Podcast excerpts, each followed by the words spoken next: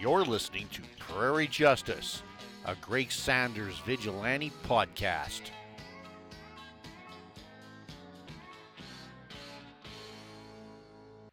Prairie Justice presents the Seven Soldiers of Victory.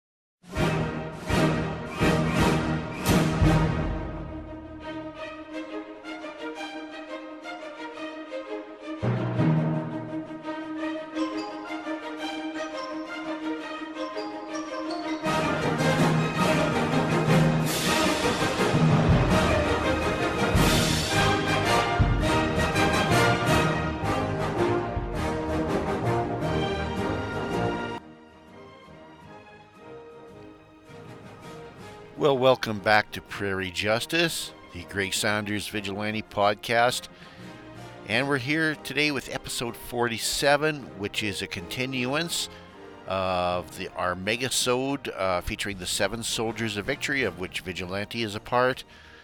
And it's from Leading Comics number five, which is Winter 1942, which carries into the uh, the year of 1943 and Happy New Year, everybody, both in 1943 and here in 2024.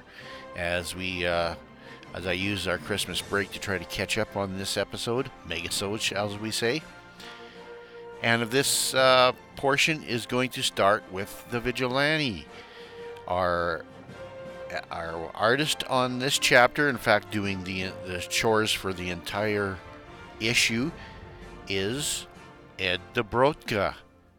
And as uh, Mike from uh, Amazing World of Comics has listed, he has no credited writer on this book. And Mike doesn't make it up. And neither am I. So we'll just leave it at that. As our editor is Frederick Whitney Ellsworth. And as he is no longer with us, only he probably knows for sure who he uh, commissioned to write this story. So, our formula of having the uh, seven soldiers head off to fight their individual villains is in a rotation, and uh, here in Leading Comics number five, Vigilante. Uh, I think I've heard of this guy, is up first in the rotation. Now, what has been happening uh, prior to this? All of the soldiers have been finding old enemies of theirs, who are all new to us, uh, that they have put into prison, who have been hired by a, um, shall we say, irresponsible billionaire by the name of the Skull. And I don't think there's anybody in modern times that could probably relate to the Skull. I'll leave it at that. So we'll get right to our drama.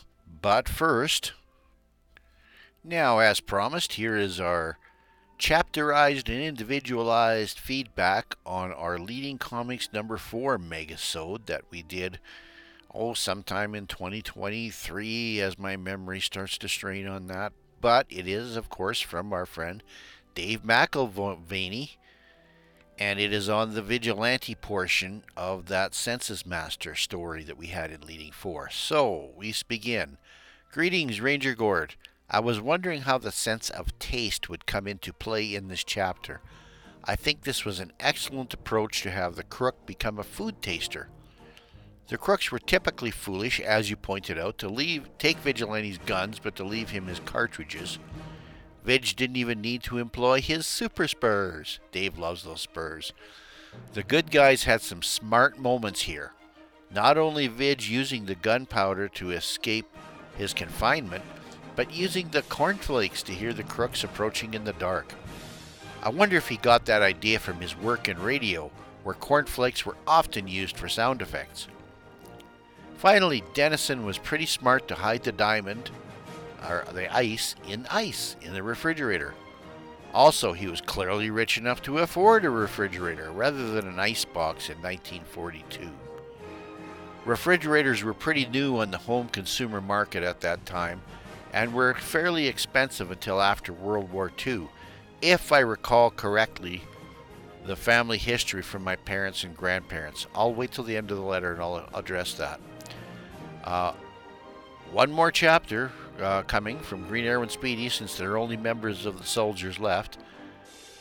And I'm sure that it will be a rousing finale with the combined forces of Law's Legionnaires against the Sense Master. I'm on the edge of my seat. Live long and prosper, Dave McIlvaney. Well, sit back, Dave. You've paid for the whole seat. You don't have to sit on the edge. But on the ice boxes, yes. Uh, refrigeration of food probably it goes back to as far as people learned how to preserve the ice and working in my pioneer village in many of the cabins that we have we do have what we call an ice box. I had to learn myself on this because when i was a, a kid my grandma always referred to her refrigerator her 110 volt refrigerator as the ice box. And sometimes you will hear that on old TV shows such as All in the Family and things like that, somebody will say, well, I'm going to the icebox for a beer. Well, that actually refers to a large cabinet that was pretty much gave us our shape of what our modern refrigerators in our homes look like today. Uh, it was more or less the same size, and in one cabinet, you would have a large ice block. Now, if you lived in urban areas, your ice would be delivered by commercial ice. Uh, how should we say? People in the business. That's actually where the uh, where the 7-Elevens came from. Uh, 7-Elevens began as an ice uh, company in some city in Texas. I can't remember which one. But to get back uh, in our rural areas, such as where I live, people would go out to the creeks and ponds in the wintertime instead of sitting around and reading comics or listening to podcasts and they had some very large iron saws. Uh, you would drill into the ice and you would cut these blocks out. Usually on your farms, you would have one outbuilding uh, dedicated to preserving these ice. Um, and since you're always building on some of these old farms, you have lots of sawdust around uh, from sawing logs and chopping wood uh, for heat and things like this. You never throw that away. Uh, they would always be put into this shed along with straw because you're going to have straw around to from bedding cattle and also as residue from their crops.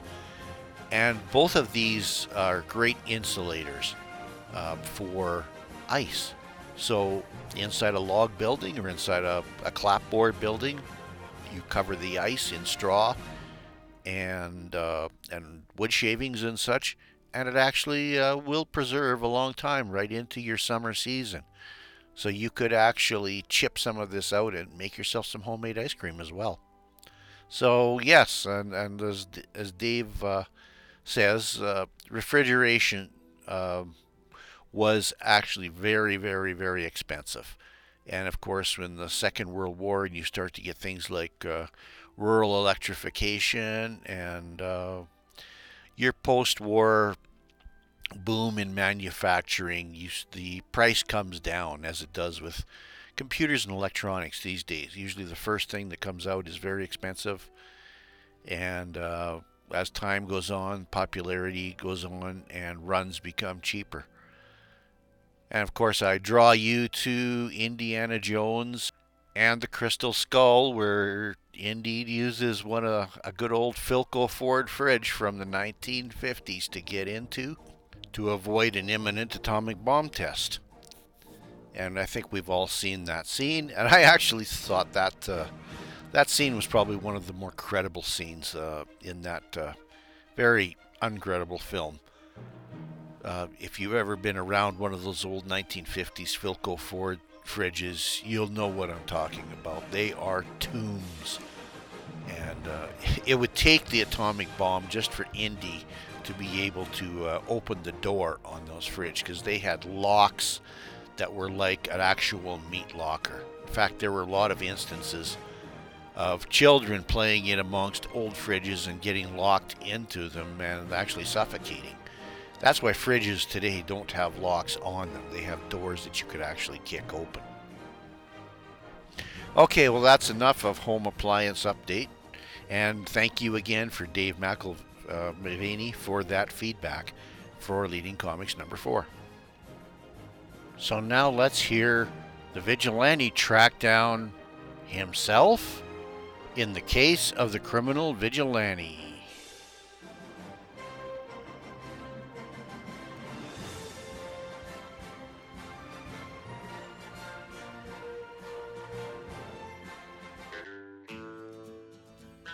Vigilante, Chapter 2. From the Badlands came the killer. He lived by the knife and the gun. He'd cut you just for standing, shoot you if you tried to run. He was big as a tree and he did as he pleased, and everything he did was bad. They said if you was to kill him, it'd only make him mad. First of the sinister skull's henchmen to strike, Bronco Slade is quick to score with savage success.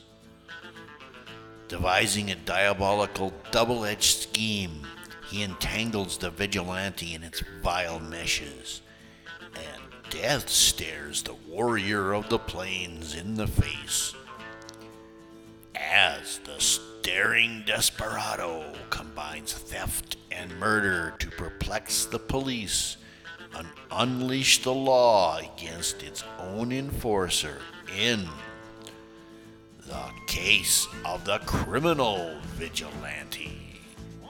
In the home of Roscoe Meek, three women play bridge while the head of the family sulks in the kitchen. It's wonderful how you control your husband, Mrs. Meek. He does everything you say. Sh- shucks, I, I wish I had the nerve to talk back to her. If I was only like the vigilante. Why, look at this newspaper notice.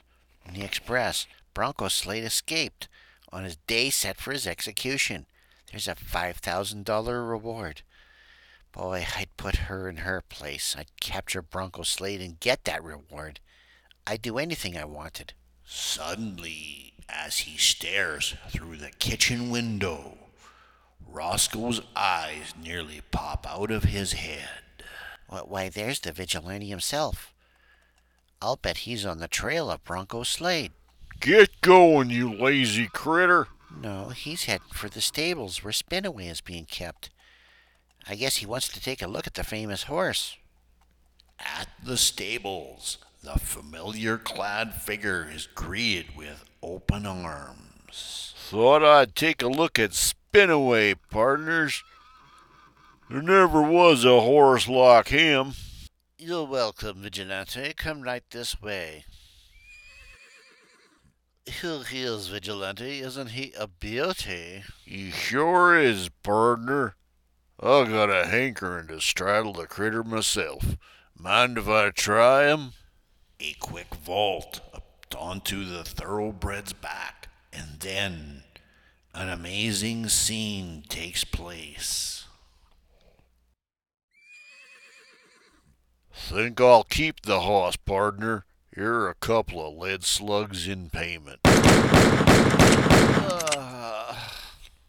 Galloping at breakneck speed, horse and rider clear all obstacles to reach the open road.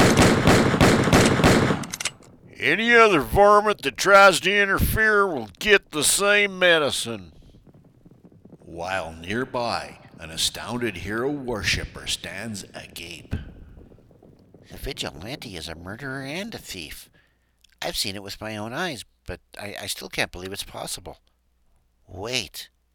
I'll bet it's a thief disguised as the vigilante. Maybe it's Bronco Slade. He always stole horses. I'll get my bicycle and I'll follow him, and maybe I'll be able to capture him and collect the reward. Golly, won't my wife be surprised?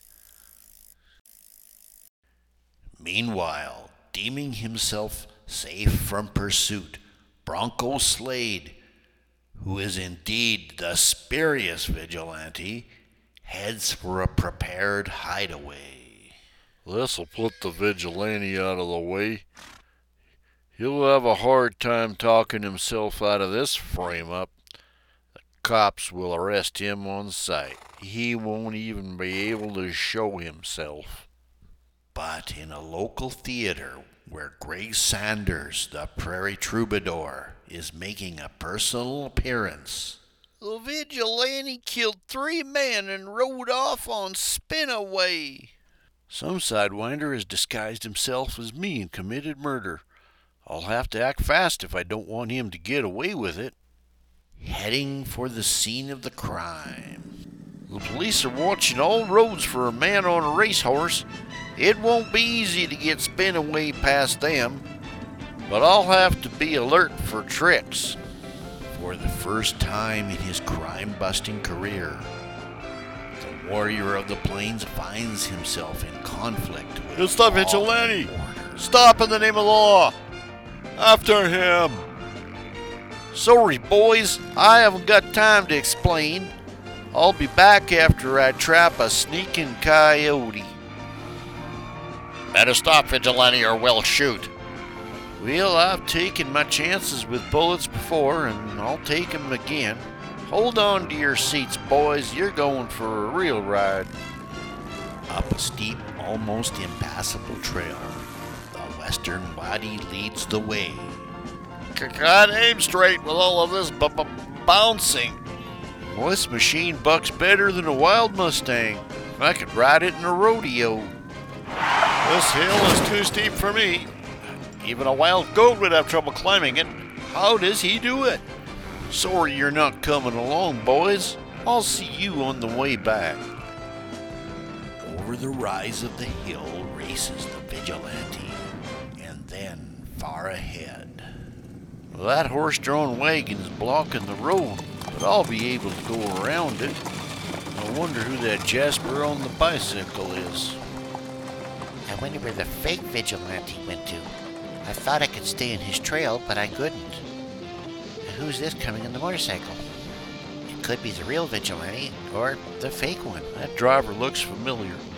And that horse on the right side. Hmm. I think I'm not going to get off the road after all. It's the vigilante. And you're Bronco Slade. Knowing that the police would be looking for a thoroughbred, you disguised Spinaway to look like a truck horse. Under Vigilante's deft fingers, the animal shrinks to a sleek shadow of its former self. You patted his body with paraffin, and then a coat of paint completed the deception. But you're not getting away with it, Bronco. It'll take more than you to stop me, vigilante. Walk up, horses, walk up. You need a couple of lead slugs in you, gullet. I expected you to go for gunplay, Bronco. You're going to get a few slugs in return. Oh, That'll bring you down to earth. Do you think you're a wild horse, Bronco? How do you like being saddled? you won't pay to try to ride me, vigilante. The vicious desperado clutches at the valiant vigilante with arms that have the strength of steel cables. You're not sending me back to jail to be shot. You're tough hombre, Slade. I'll have to soften you up. I gotta do something. I can't hold out much longer. One more good sock in the chops and he's done for. Suddenly, a meek little figure decides to lend a hand. The vigilante has been fighting a murderer while I've stood by idly. I've got to help him. Maybe if I hit him with this rock. Oh, I didn't mean to hit Ah. the vigilante. Thanks, stranger.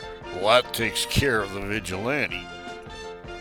Poor Roscoe Meek receives a reward he did not expect. This will learn you not to tangle with trouble. I'll leave the vigilante here where the police will be able to pick him up.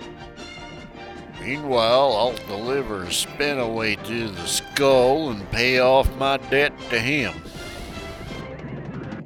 Moments later, I didn't know Slade could hit as hard as that.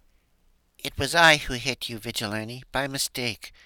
I'm sorry. I, I was trying to help you. My name is Roscoe Meek. Well, never mind, friend. Let bygones be bygones. We'll catch that sidewinder yet. It's nice of you to say that, vigilante. When I do something wrong at home, my wife will never let me forget it. Soon the Western Whirlwind and his newfound friend are hot on the trail once more. This cayuse on wheels will go faster than any horseflesh. Hold on tight, friend. I n- never rode one of these before. I, I don't don't don't go too too fast, Vigilante. Still with me, partner?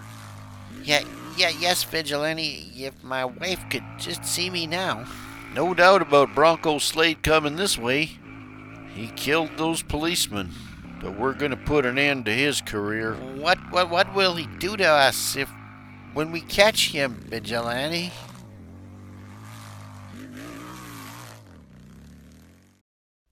A man and a horse rode that way, Vigilante, toward the railroad.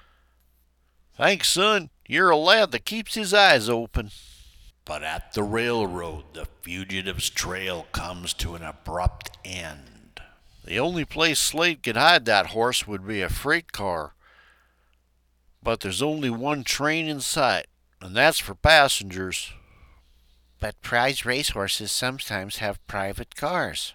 You're right, partner. I'm going to have a look at that train before it starts. While in a luxurious private car. I got Spinaway to you all right there, Skull. Now we're quits. You have done your job well. If the others carry out my orders as you have, I shall have everything I desire. What I don't get, Skull, is why I wasn't trailed here by the cops. The men working on this train saw me right in here on Spinaway. Ah, Slade, you have no idea of the power of wealth. This is my private train. While you are here, you are in no danger. But the overconfident criminals count their chickens too soon. It's the fighting cowpuncher again. You're seeing right, Bronco, but you won't be when I get through with you. Out of my way, Death's Head. I'm gonna dig my spurs into a mean Mustang. Here's where I finish the job I started last time. Flailing fists pound a fierce tattoo against the outlaw's face. You're slow on the draw, Bronco. Bullets can't hurt me as long as they're still in your gun. You're crowing too soon, Vigilante.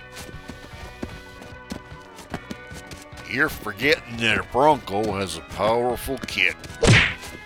Uh-huh. While the furious combat rages, timid Mr. Meek tackles the terrifying skull.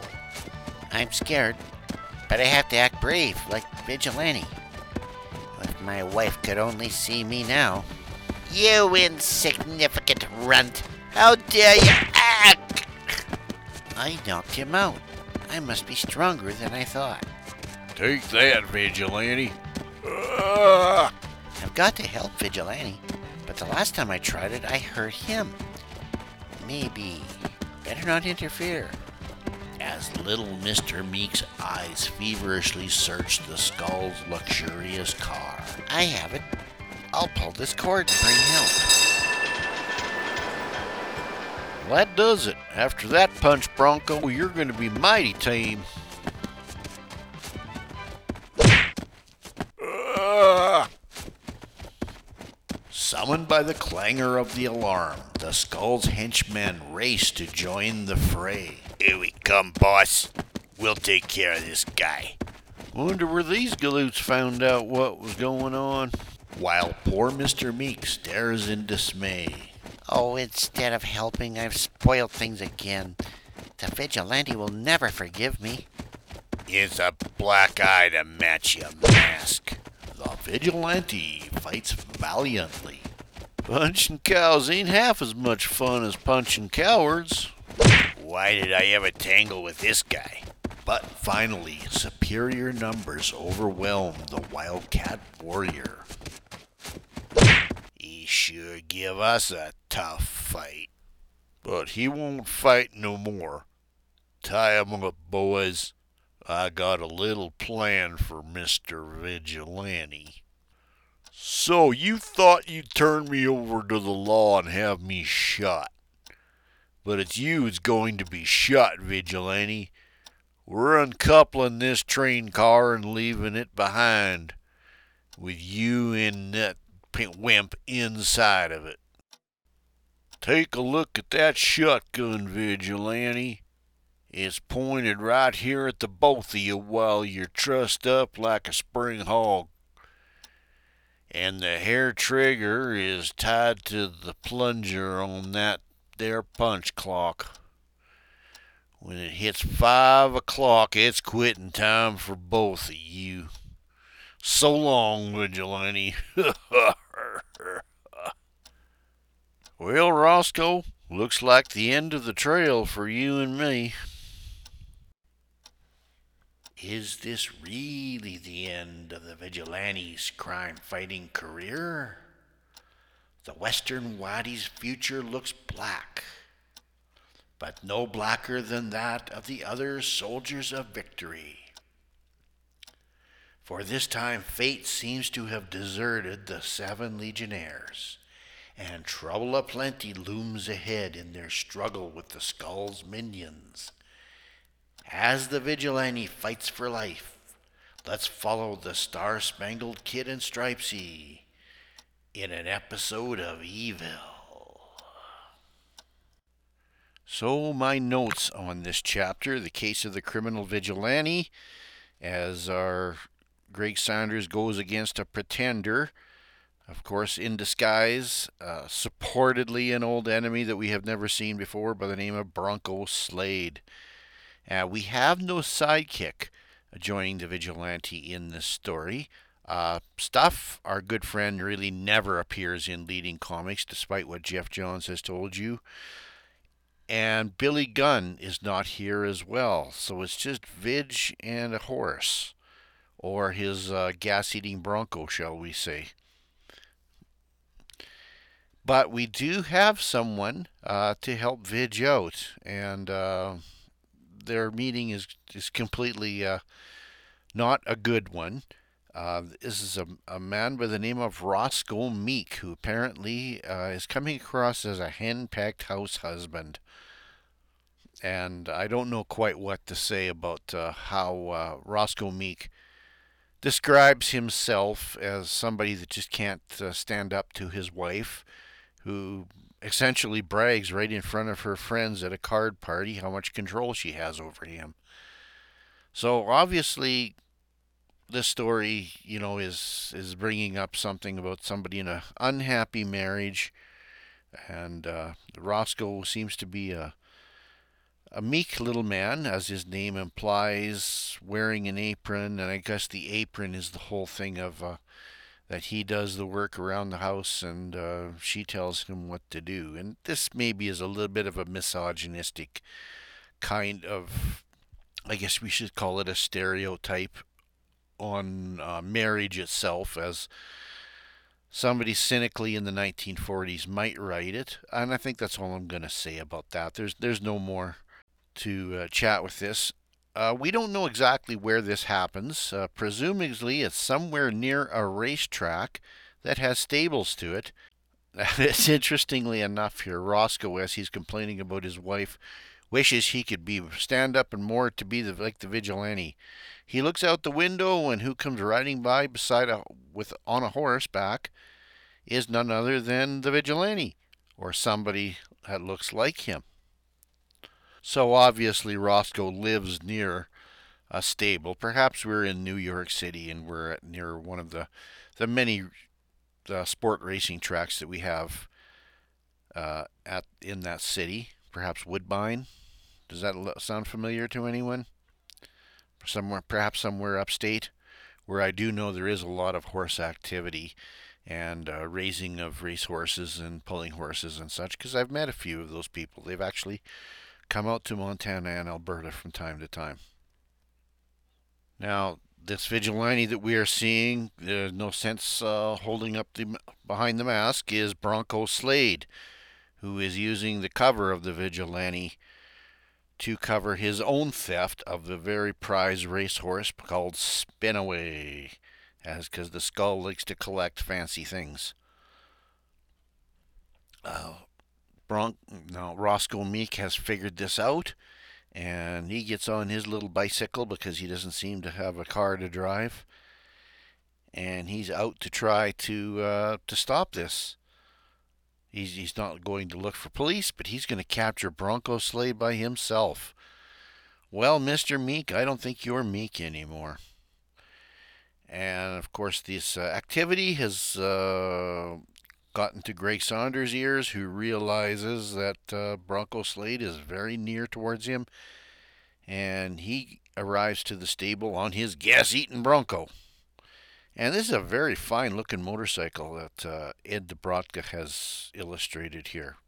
Um, very good detail. There's, he's definitely used some source material on this. Very good 1940 style. Um, I would say probably a Harley. Now, Vigilante suddenly is on the run. And, you know, I have to say, in uh, all the stories I've covered with Vigilante here since his debut of uh, November 1941, despite being called the Vigilante, he's never been uh, on this trope of being on the run from the law. Everybody sort of assumes he's on the uh, the deputized and legal side of the law, but here he's finally acting like a vigilante.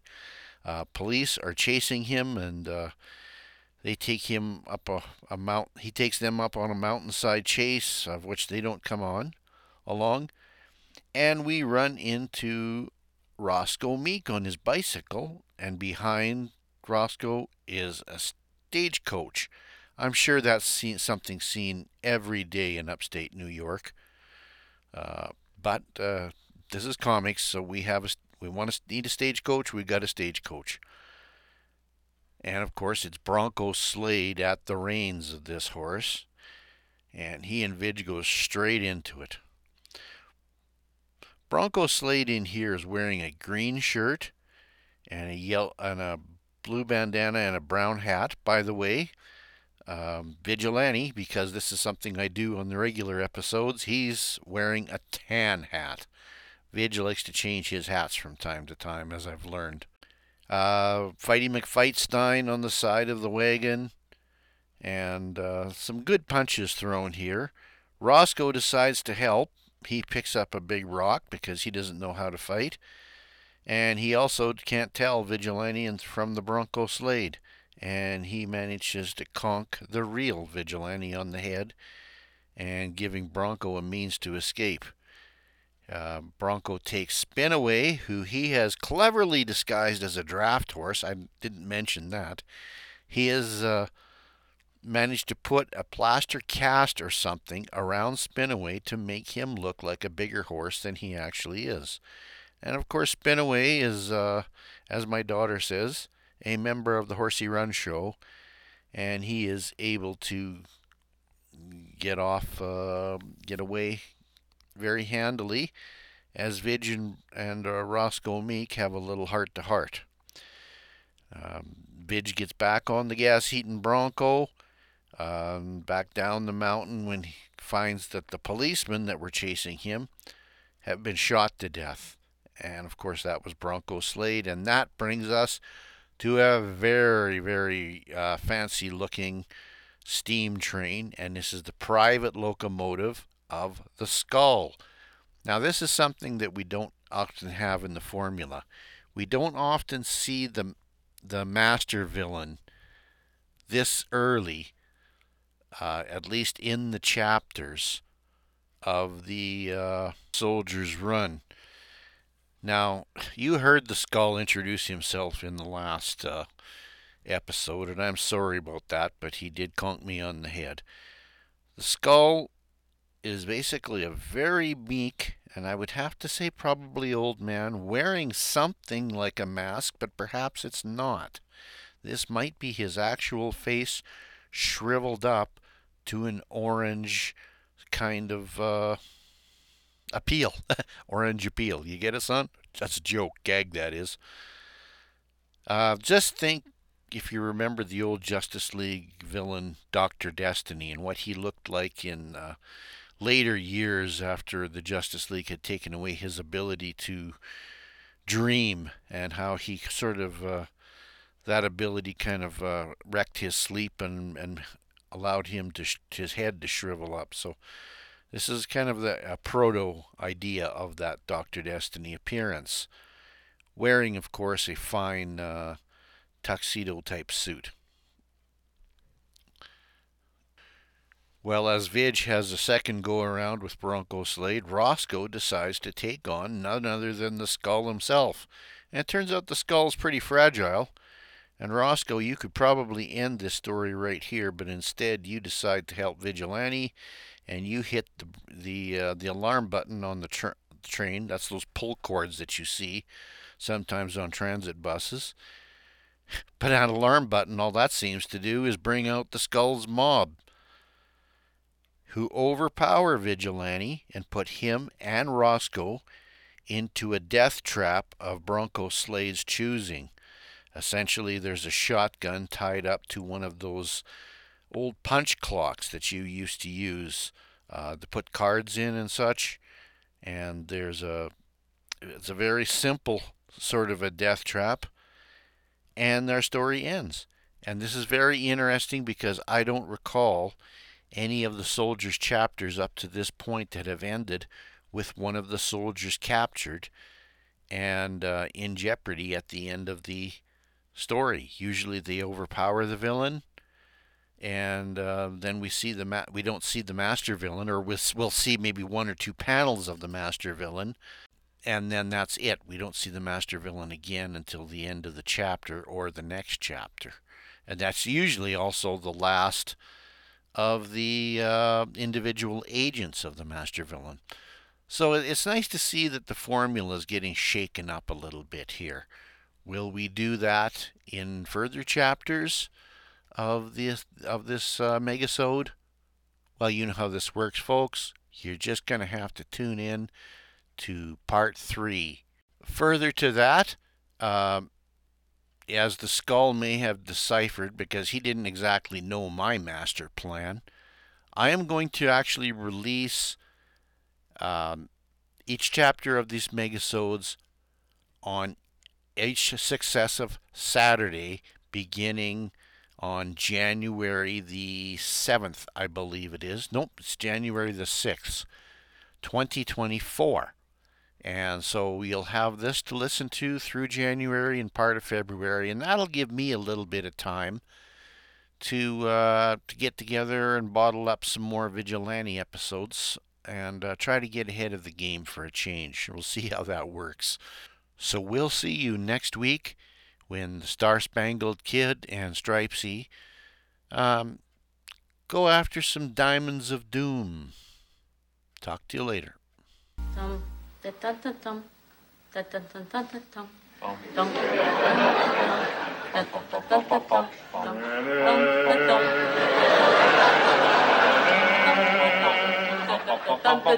Da-da.